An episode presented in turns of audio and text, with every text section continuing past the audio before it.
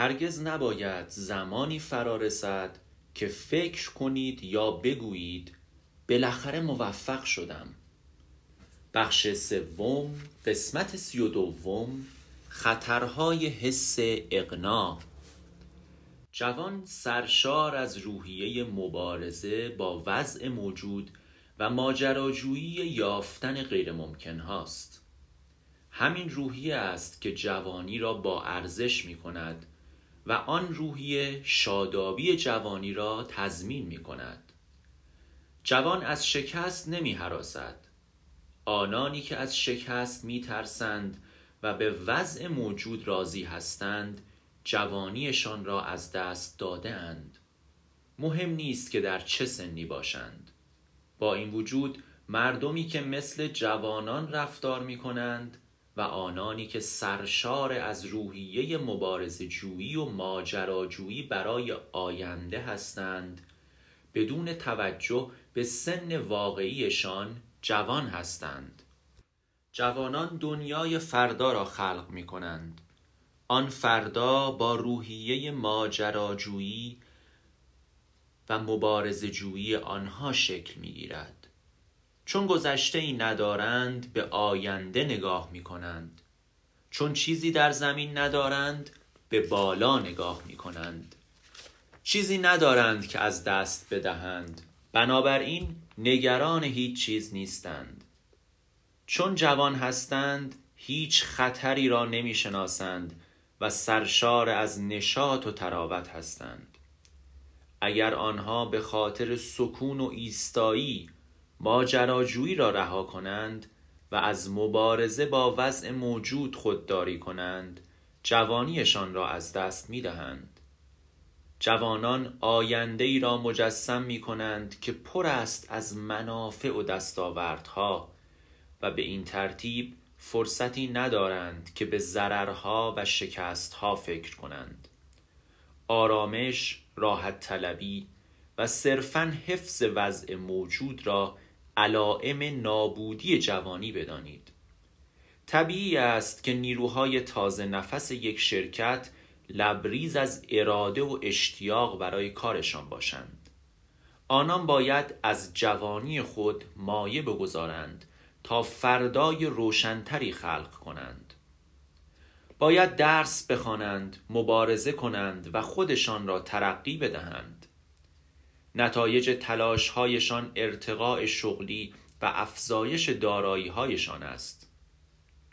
این پاداش طبیعی سرمایه گذاری نشاط و شادابی جوانی است.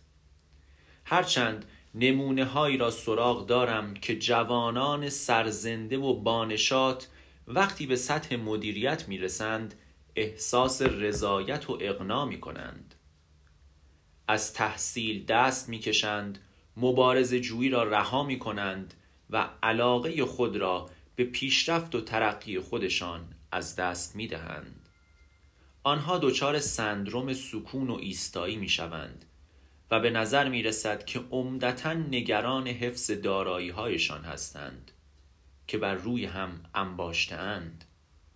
آنها تصور می کنند که موفق شده اند بنابراین به اندازه مورد نیاز کار می کنند به خودشان می رسند و به اندازه کافی استراحت می کنند واقعا بسیار ناپسند است که نمی‌دانند با رضایت از وضع موجود خودشان را محکوم به فنا کردند هرگز نباید زمانی فرا رسد که فکر کنید و بگویید بالاخره موفق شدم. احساس رضایت از رسیدن به هدف خطرناک ترین لحظه است. اگر به یک هدف رسیده اید باید هدف بعدی را معین کنید. باید همیشه به زندگی از این دیدگاه نگاه کنید که هرگز به هدف نهایی نخواهید رسید. شرط زنده بودن حرکت است و فعالیت نشان دهنده زنده بودن شماست. اجسام بیجان حرکت نمی کنند. اگر حرکت نکنید ساکن و ایستا باقی خواهید ماند. وقتی یک جوان روحیه مبارز طلبی و ماجراجویی را از دست بدهد دیگر به او امیدی نیست.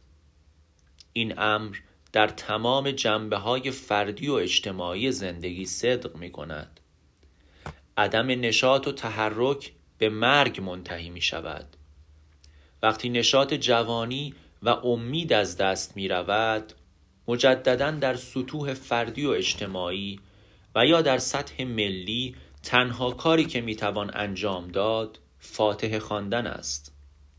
توجه دارید که بعضی افراد و شرکت ها خیلی زود افول می کنند روزی رئیس یکی از شرکت های تولیدی قطعات کوچک را ملاقات کردم. به شدت جا خوردم. وقتی فهمیدم که این رئیس هیچ اطلاعی درباره تولیداتش ندارد.